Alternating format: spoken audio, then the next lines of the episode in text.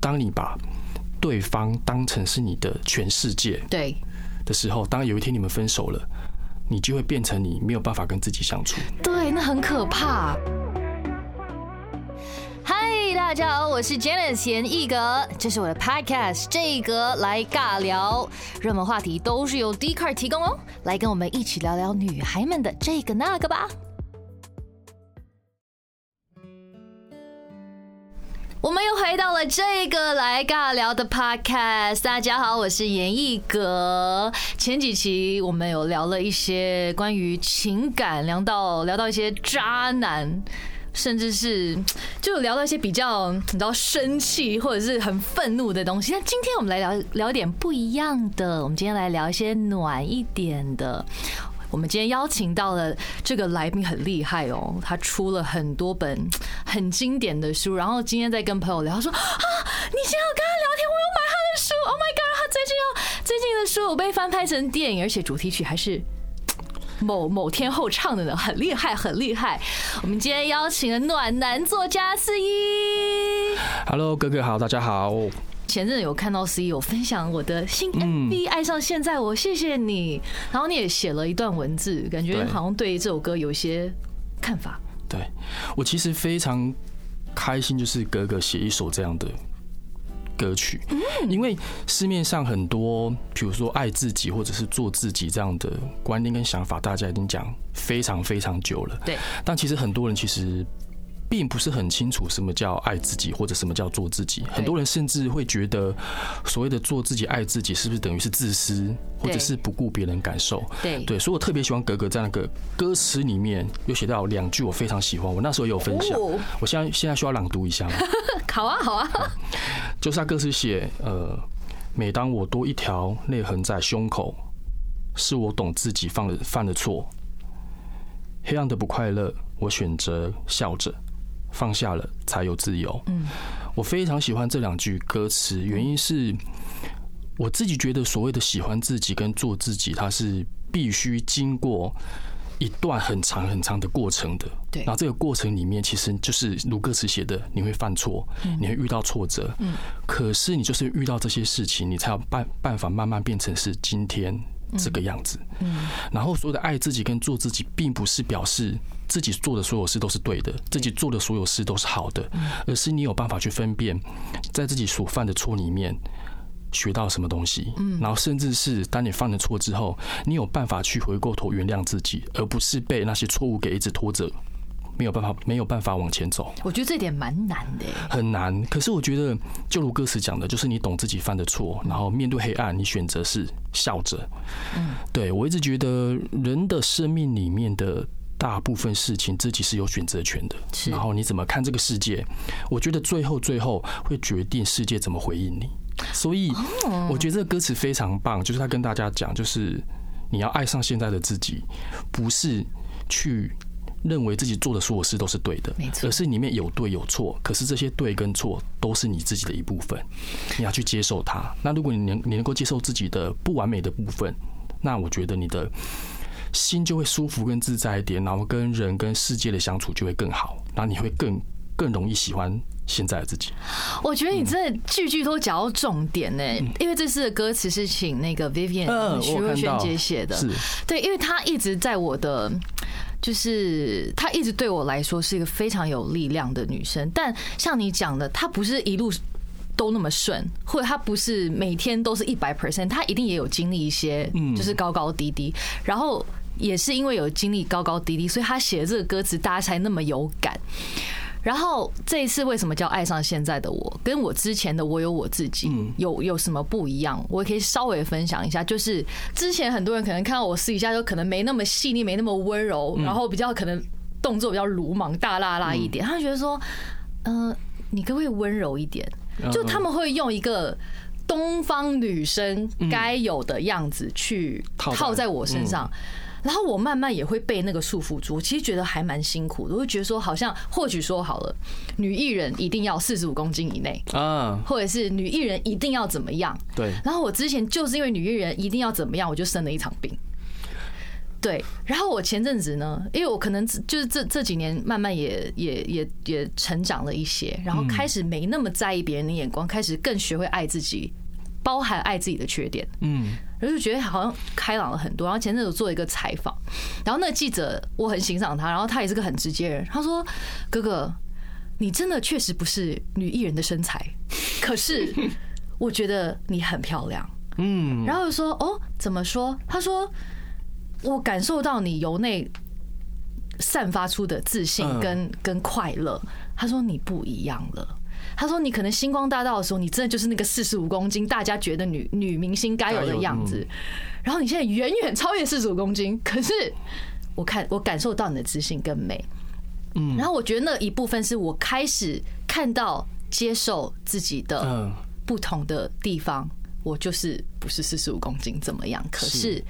我现在做自己，然后我又觉得我我让大家看到我没那么女生，我就是不是那么温柔。对，可是又怎么样？然后我觉得现在大家的接就是对对刻板印象开始没有那么的的死板了。对，就就包含线上有很多艺人，呃，男女都是，就没有男生一定要怎么样，对对，或女生一定要怎么样，大家非。更怎么讲？更有空间去表达自己，跟做最真实的自己。我觉得这真的超级棒的。然后希望可以持续下去。对，我觉得格格刚刚讲的一件事情，我觉得很重要，就是有些时候你，就是大家觉得的缺点，或者是你自己认为自己身上的缺点，嗯，一旦你接受它或者同意它了，嗯。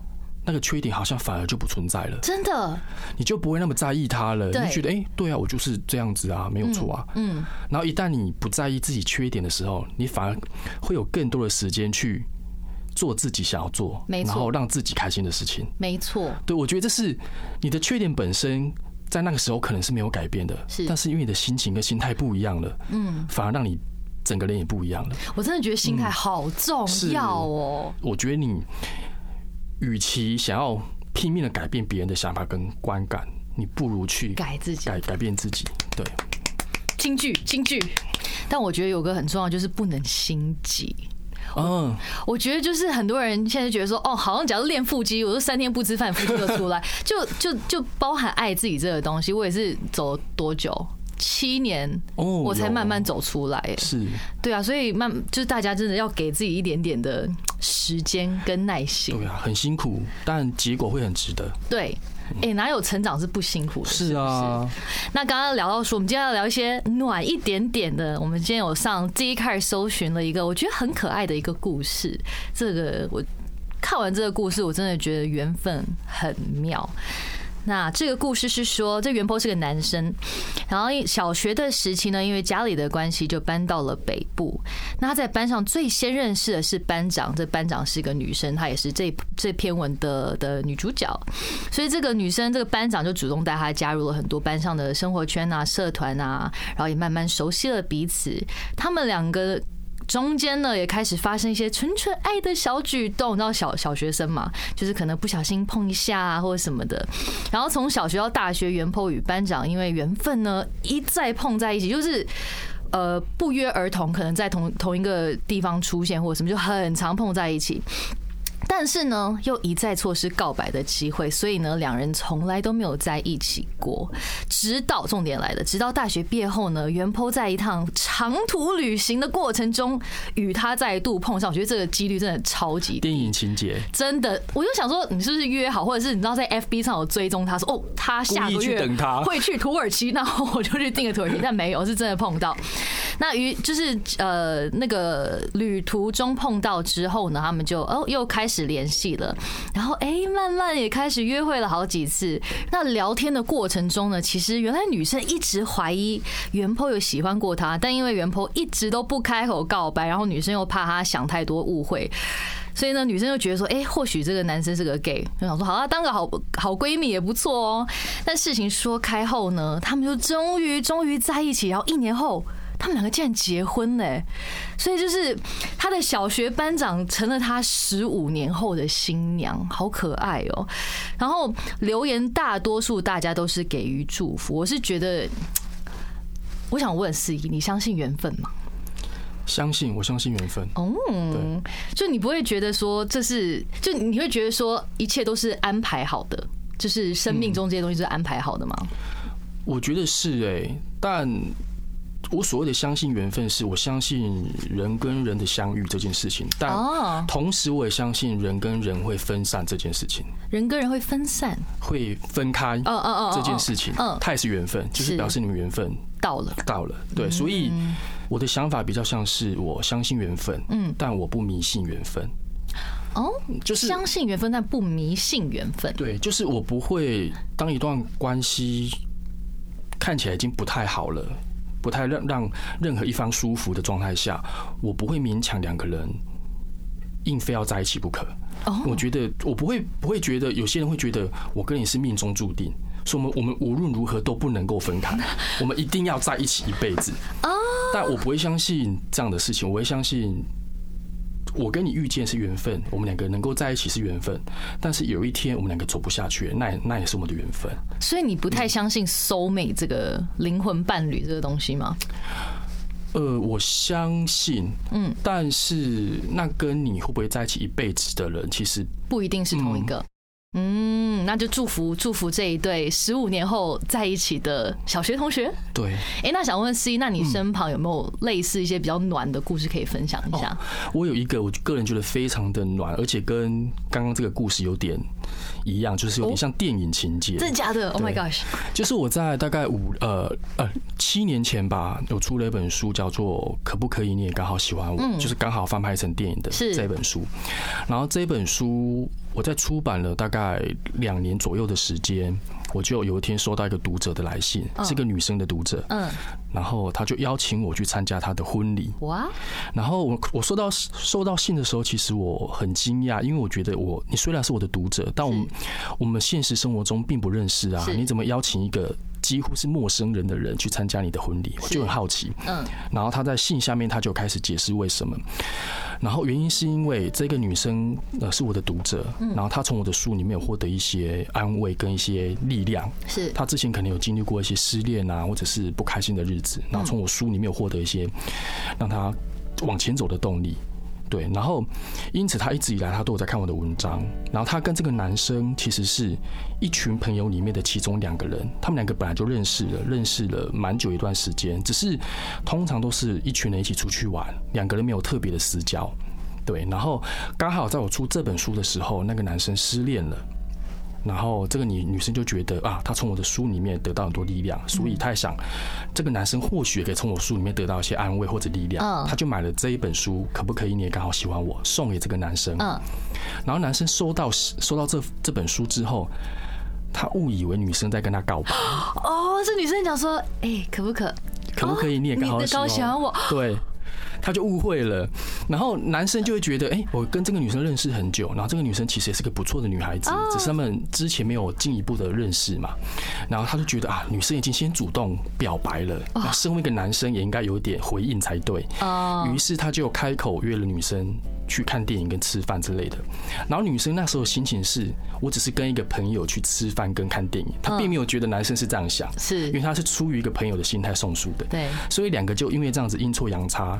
然后第一次约会，第二次约会，第三次第三次约会，最后两个人真的在一起。哇！然后一两年后决定要结婚。哦，因为哦，那所以这这是一本告白书喽。其实对对，那时候其实有收到蛮多读者的反应，就是他们会拿这本书去告白。哦，这好可爱哦，很可爱。但是这是唯一一封我知道最后有结婚的的的例子。或许还有很多，只是刚好我就是没有没有公开。对啊。哎，所以大家如果真的是。有点害羞，说不出口。大家可以借由这本书，可不可以？你刚好喜欢我呢？我加个问号，书名有问号，哎，有问号，书名有问号，把它圈起来，说，哎，赶快就是可以回答一下，好可爱哦！这真的，这其实真的跟这刚才 D 卡这个故事有点类似。是啊，都是缘分，都是缘分，好酷哦。那接下来呢？有看到另外一个话题是，袁坡的目前的状态呢是有个稳定交往两年多的女朋友，然后他们感情也很好，生活也都一切如常。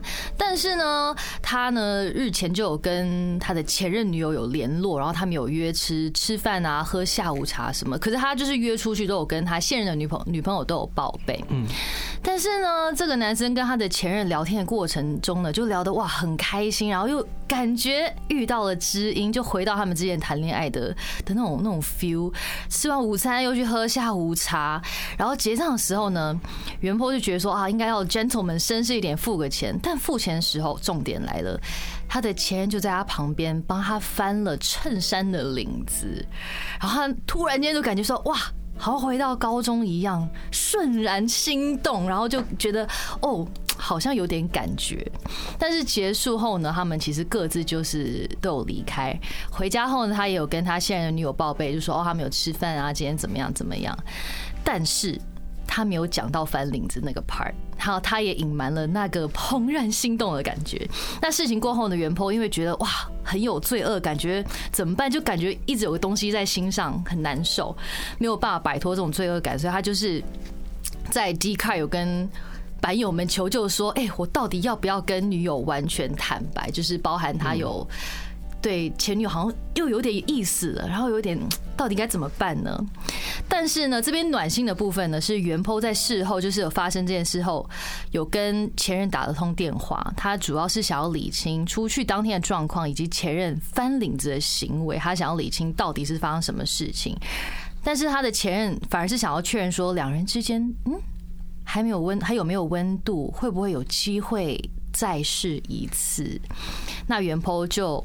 很坚定的跟他的前女友说：“谢谢你，但是我有女朋友了，我很爱她，她很好，你也很好，但我爱她，我们也过得很好，所以我希望你也过得很好，谢谢你。”所以其实他是最后是很站住脚的跟前女友说：“谢谢你，但我们可能先没有可能这样子。”我觉得这个这个还蛮蛮 OK。如果是我作为女方的话，我听到我男朋友有有讲讲这一句话，我会蛮。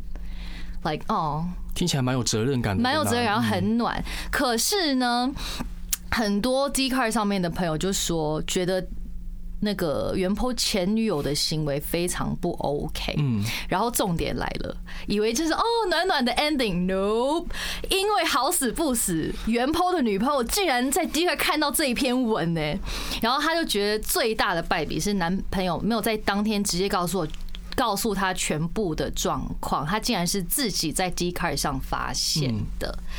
所以作为女生呢，我会想要我想要说一点，就是你要么就全部讲，你要么就不讲，因为我觉得这种后面再从别人口中或者从别的地方发现整个 story 是会让女生蛮难受的，或者就是你就不要写。但是我也知道他他有讲到说他其实想要抒发抒发情绪，可是他你就刚好选了一个比较。很多人会看到的平台，那刚好又被女朋友看到。因为我觉得，如果我是他女朋友，我可能当下他讲的话，我会有一点点不舒服。可是，因为我可能谈恋爱还是蛮理性的，嗯，所以我可能当下会像像像刚司机讲说，做出这个举动的不是那个男生，嗯，是那个女生，所以。你其实也不太能怪那个男生，他也没有让那个女生去帮帮我翻那个帮他翻那个领子。但我觉得女生可能比较会 care 的是说，你讲话没有讲完。是。那女生有一个很讨厌的毛病，就是很喜欢就是算旧账，然后往回就是很爱想往之前发生过的事情。这是个我觉得女生可以不要那么常做，因为其实嗯没有什么帮助。可是呢。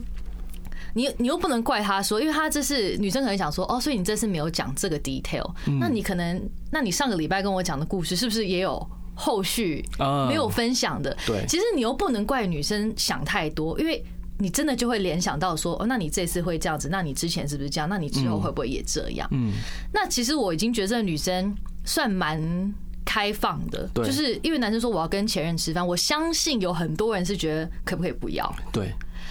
那我觉得这是有两个原因，一是不相信自己，嗯，对；二是就是你不相信你的另一半。对。那像我自己的话，我是跟我的前任是有保持联系的，嗯，对，因为我的前任刚好都是我同学，所以我们都玩 不联系。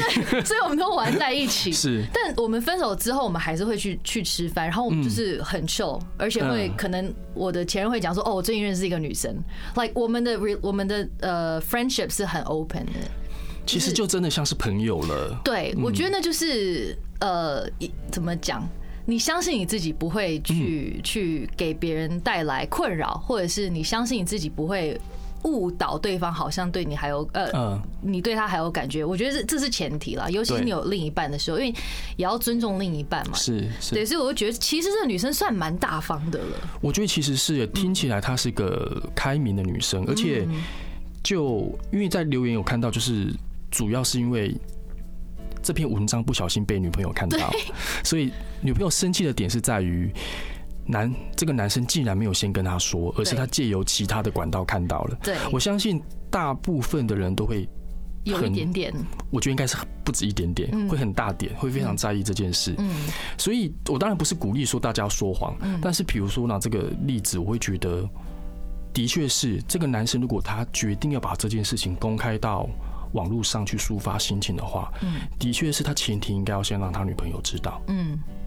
然后他他再去公开，而不是女朋友不小心从第第三个管道知道这件事，因为这个感受一定会非常差的。对，就像也今天你跟谁去吃饭，然后有一天你是从别的朋友口中听到说，哎、那一天他跟谁去吃饭呢？感觉是一样的，就是会产生很多不必要的联想跟误会。对，没错。对，，所以我会觉得，如果要说这个男生做错了什么事，我觉得，也不见得。嗯，对，对，当然，当这一点我觉得是唯一男生可能他之后可以改进的地方，他不应该没有先跟女生他的女朋友说，而是就直接把这件事先公开出来了。嗯，即便这件事对他来讲已经是个过去式，而且他跟前女友的确也没有要怎么样，嗯，但是只要牵扯到前女友，我觉得新任女友她就会有点芥芥蒂，会有点敏感是。啦，毕竟是有一段历史的是嘛。对，好吧，那就是大家嗯，还是注意一下了。下面我看到一个文章，我是觉得自己看了蛮有蛮有感觉的，因为我我我是一个蛮。不算真的很有正义感，但是还是有一点的。而且我觉得现在社会就是应该开明一点，我自己觉得啦。对，那的故事是讲说，袁坡在台北的插画艺术节呢展览了自己的作品，但因为他的作品呢很多都是比较赤裸、偏色情一点点的，所以呢。他的爸妈比较没有办法接受，他的父母就是比较稍微思维传统一点点的的父母。然后他的爸妈竟然跟袁坡说：“你尽了什么当女儿的责任？你取悦过你的父母吗？为什么别人的小孩可以正常，你就不行？”哦我觉得尤其是用到“正常”这两个字眼是蛮蛮严重的，太过分了我觉得对对对，然后他他他的父母就说袁剖的行为是。不洁身自爱的，所以甚至呢，也可能必须放弃原本本来申请到国外艺术研究所的奖学金。哎，就是觉得啊，我我我自己看到会有一点点的生气啦。嗯，对，呃，他就觉得说，这袁坡就觉得说，他不懂为什么家人的反应这么大，然后还不断否定他艺术上的的的创作。我觉得当小朋友其实会蛮蛮受伤的。对，所以另外朋友呢是希望袁坡可以帮忙宣传一下他的产品，然后他朋友的产品都是偏呃比较情趣用品的，可是他的他的视觉不是偏情色，他是非常可爱的方式去呈现它。然后他朋友这些产品呢，甚至还激发了这个袁坡的创作灵感，我觉得哎、诶还不错啊。但是呢，袁坡把这些作品发在他的社群之后，被他爸妈看到，一样遭受到了很多负面的情绪跟言论，所以袁坡就觉得非常非常低落，所以他在 d 卡上就是抒发一下情绪。袁坡在留言区呢有附上跟家人的对话内容，然后对话内容好像是充满那种父权社会主义的对话，然后以及对艺术认知上的错误。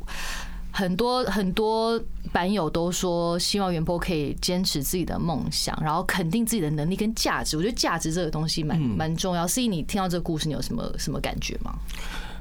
老实讲，这个故事对于我来讲是相对简单跟单纯的，是。比起前面两个，因为我就有一个结论，嗯，我先讲结论好了，好，你说，就是，可是这结论其实有点残酷，甚至有些人听了不会那么顺耳，嗯，就是我会很想跟袁坡说，呃，你不要太迷信血缘这种关系。我真的这样觉得，我真的这样觉得，因为呃，你今天能够出生在什么样的家庭，不是你能够选择的。是但是你出生之后，你要做什么事，你想要成为什么样子，却是你能够选择的。是，然后我曾经在某一篇很久之前有一篇文章，我写过一句话，就是我觉得某种程度来说，我觉得血缘是世界上最野蛮的东西。哇哦，对，因为我觉得他就是把两个，他不不管你的意愿，他就把两两个人绑在一起了。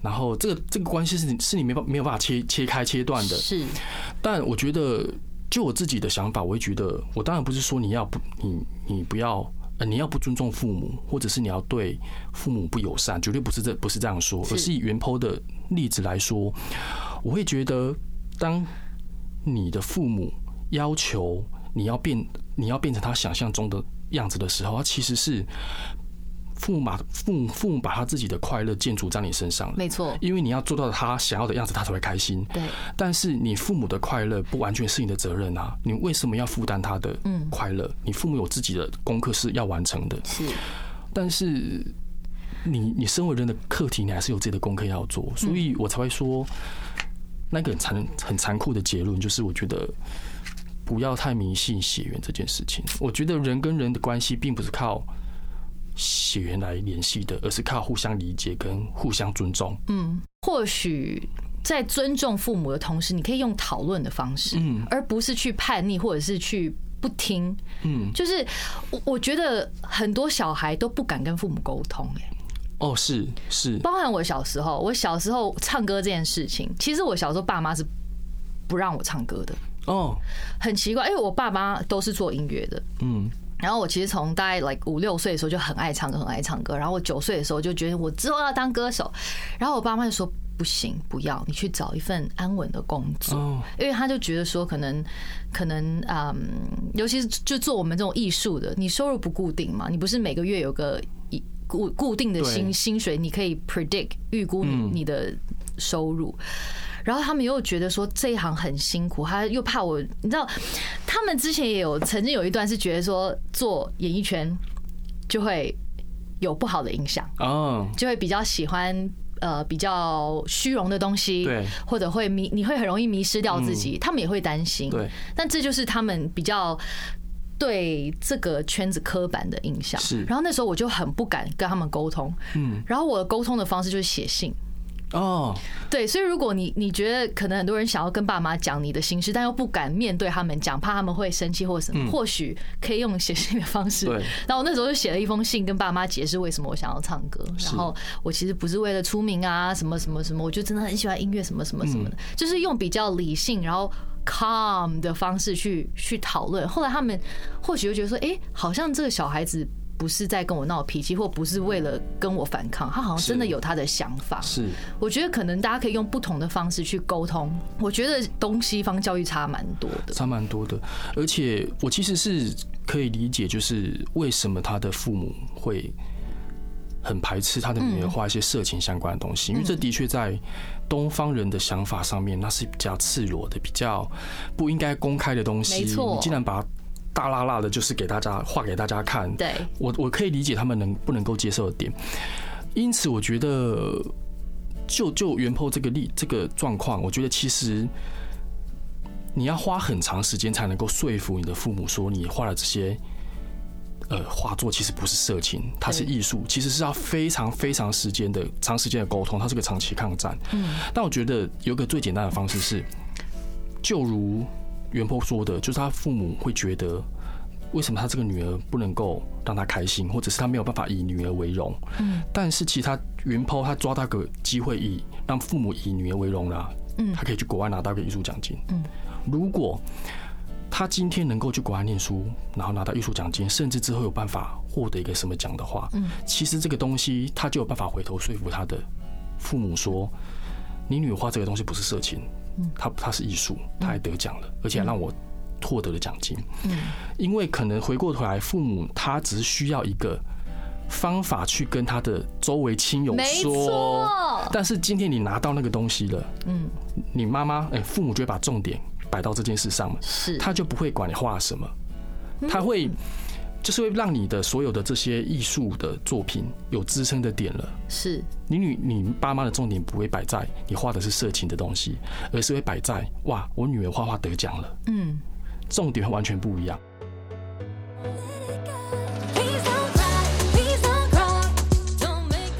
那我这边想要问十一，其实你写很多非常暖的书，嗯，然后其实包含我在内，我看完就觉得哦，我懂，我懂这个感受。那你这些创作是很多是你亲亲身的经历，还是你是这些灵感是从哪里来的？呃，我的灵感大部分都是从生活周遭，哦？当然有一些是我自己的没有错，嗯。但是很多是朋友，或者是也很有可能从一首歌，比如说哥哥的的歌，我也分享一篇文章。嘛，嗯。然后一一部电影、一本书，其实都有，所以我的灵感创作来源没有一个局限的地方。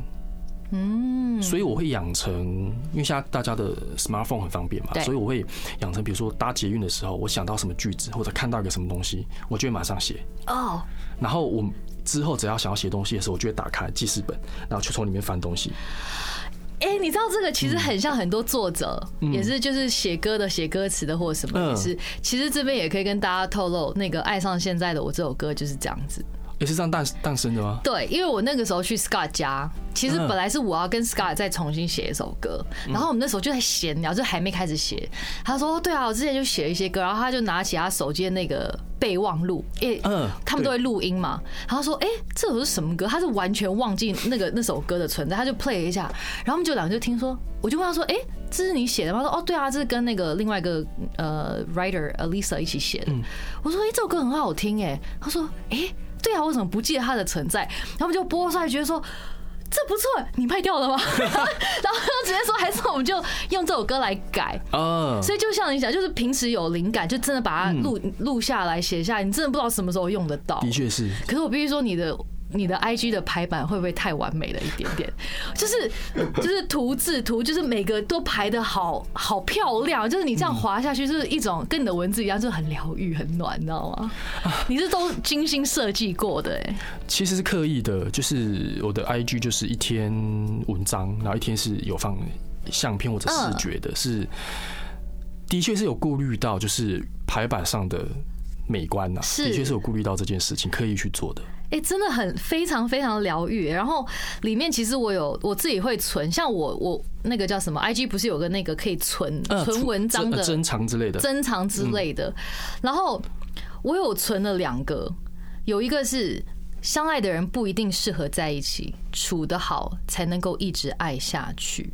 我就觉得有有时候这种很很简单的一两句话，可是你又非常有感。嗯，然后我看到这句话，我就是脑海里就是一堆画面，你知道？我觉得你的字最厉害的是明明就是。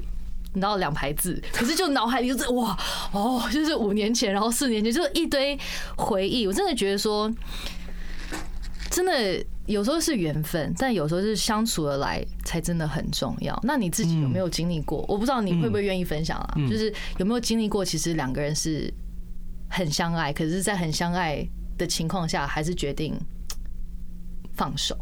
我倒是还没有这么惨烈的这样的经验。嗯但是我那时候会写这句话，一个很重要的来源是，可能哥哥现在还年轻，因为才三十岁嘛，我记得。嗯，然后我觉得你在很年轻的时候，其实你你会把激情的爱放放的很重，哦呀，会觉得啊，我们就是要触电的感觉。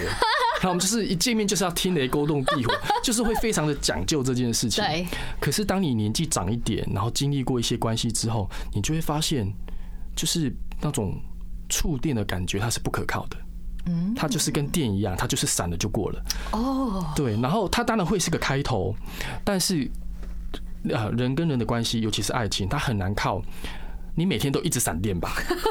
因为是讲句实在话，这样应该应该也会累死。是。对，因为两个人呃，大部分的人的生活终归还是平淡的。对，不可能每天都有这么多刺激跟精彩的事情。而且新鲜感这件事，它一定是会随着时间就慢慢慢慢的不见，这是必然，所以我才会觉得，当你后来进入一段关系，一开始你当然一定是要一定是要喜欢对方，这是毋庸置疑，嗯，但是最后能不能跟这个人继续往下走，就是你们两个在日常相处上能不能够很愉快。这个很愉快，并不是说你们随时要讨对方的开心，而是即使是你们两个待在身边都不讲话，各做各的事，但是还是觉得很舒服自在。然后这样就是对了。这样就是两个人可以继续走下去的最重要的因素，并不是很厉害的什么事情，就是这个很简单的东西而已。你刚刚说我我我可能因为我太年轻，还没有还没有经历，还可是我我有感受到平淡平淡很幸福，所以我哦我已经有了我已经我已经老了，我已经已经到下一个是阶因段为。你学会爱自己了。哦，我觉得这真的真的非常重要。然后我想要再分享分享分享一个，也是我看到跟爱自己有关的。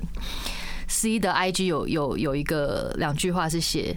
它成了你世界的中心，白天是太阳，夜晚成了指路的北极星，四季都与它有关。然后你你平常 两句话，像你打开展开，你会写比较长的、长的一段话。你我我我可以念吗？可以，当然，你说喜欢一个人的时候，会把对方摆到自己的前面，他成了世界的中心。白天是太阳，夜晚成了指路的北极星，四季都与他有关。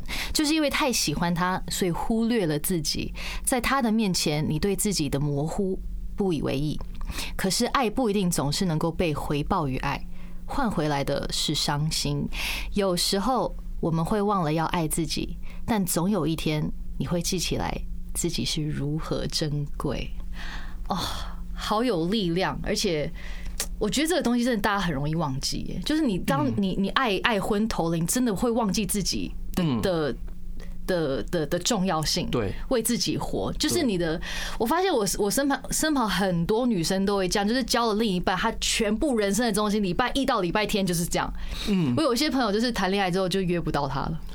很多人这样，哎、对，就是真的，他就是完全一到天的时间都为他安排。但我真的觉得有时候要为自己活一下吧，不然你每天相处在一起，其实你你总有一天你会没有没有 topic 可以讲啊，因为你没有自己的生活可以跟他分享。就是你没有办法去接触到更多的东西跟新的东西，也就等于你没有办办法回应更多新的东西。没错，我觉得这很重要。对啊，，觉得真的是要活出自己的样子，才可以回馈到一段感情中。我觉得是，我觉得任何关系都是，嗯就是我觉得你要喜欢任何一个人的前提都是你要先喜欢自己，嗯你要从喜欢自己出发，你才有办法去喜欢上别人。因为就像格格刚刚讲的，你朋友的那些例子，我周遭朋友其实很多是这样的。嗯这种状况其实很糟糕，就是当你把对方当成是你的全世界对，的时候，当有一天你们分手了，你就会变成你没有办法跟自己相处。对，那很可怕。对，其实是很糟糕的。然后这其中我觉得最恐怖的、最恐怖的一件事情是，你忘了自己在呃，你跟他相处的过程当中，你把自己的快乐的决定权丢到他他身上了，上，Yeah，而且忘了自己，你可以让自己快乐。然后这件事，我觉得是很恐怖的一件事。没错。谢谢思怡这么多暖心的分享，然后持续有在 IG 上可以 follow 到你的一些文章。文章，然后你出书了，又有一本新的书，而且我对我今天收到觉得超可爱，因为它的那个包装是有一个那个你说心爱心扣，爱心扣，它就是哦、你们大家去去去书店看，因为非常可爱，它就是有个爱心把它扣起来。这个是呼应到电影的的那本书嘛，几年前那本书。然后这本书是谢谢你也刚好喜欢我，全世界我只要你的喜欢哦，超暖的，我好想要，我今天好像有点在朗朗诵。他说：“Dear，你给了我最珍贵的东西是未来，你让我期待明天，再一个明天，你让我期待自己。其实你不是真的给了我什么，而是觉得自己可以拥有什么。你让我觉得未来会有什么在等着我，这比什么都还要珍贵。你把未来变成了一个美梦，而这。”无比珍贵，祝我们都好。我就我看完这个，我就会有一点点想泛泪，而且这不是不是浮夸的，可能就是因为刚好上一集有有跟 Charlie 有在聊这个东西，就是我就问他们说，他们之前远距离是怎么怎么嗯怎么维持的？然后他说他跟 Jonas 就是就是会每每多久开一次会，然后他们会会列个 to do list，是说我们可能在三个月后要干嘛，我们在多久后？我觉得两个人在一起真的。是要有个未来才可以走得下去。如果你只是像你讲的享受当下的触电跟粉红泡泡，但没有没有想到未来，或者是看不到未来，其实蛮蛮走嗯怎么讲，会有点危险啦，我觉得。我觉得是，就是当然，所谓的看到未来这件事情，它有时候并不是很具体的，对方一定要做什么事，而是你跟呃从对方的相处的上头，你可以很清楚的知道，啊，你跟这个人是可以有未来方，未来有个东西在等着你们的。嗯，然后那个东西其实是你们在相处的过程中，自然而然就会感受到跟发现的。对，我觉得就是有些东西你真的说说不出来，就是一个感受。对，是一起成长的感觉、嗯哦，好暖哦！真的，大家真的要去看。谢谢你，也刚好喜欢我。然后你的电影听说呃可能会延到下半年了，是不是？目前听到的消息是，嗯，那大家要去哪里锁定这个消息呢？大家呃，可不可以？你也刚好喜欢我，也有官方的粉丝团，嗯大家可以去按赞。那不然就是追踪我的，我也会公布消息。哦，你的 FB 跟 IG 都是，是大家真的要去看那个排版，真的好漂亮哦，而且那些字真的很疗愈。谢谢思一的分享。那近期还有没有别的想要跟大家分享的呢？近期就是在准备写一本新的小说，哦对，在筹备这件事情，然后希望今年也有机会给大家一本我的第一本爱情小说，是故事的吗？是故事是小说哇，好期待哦！大家应该是很嗯，我自己也是，但很紧张。很紧张，已经已经在写了吗？呃，已经初稿已经写完了，然后现在在等编辑给意见，再做修改。哇，所以今年有机会嗯，应该是。哇，太期待了！谢谢四一，一定要去 follow follow，然后期待下半年看到你的电影。我也很期待。耶很期待，很期待！谢谢司一今天的分享，谢谢哥哥希望大家也听到一些很暖心的故事之后，嗯，自己也感到非常的暖，嘿嘿。然后我的 EP 少了一件牛仔裤呢，已经在三月二十号发行了，所以希望大家也可以去听听看这次呃四首都我觉得蛮有蛮有力量的歌曲。然后祝大家有个温暖的 Whenever 你在听，应该是夜晚吧，因为呃 Podcast 上的时候刚好是晚上。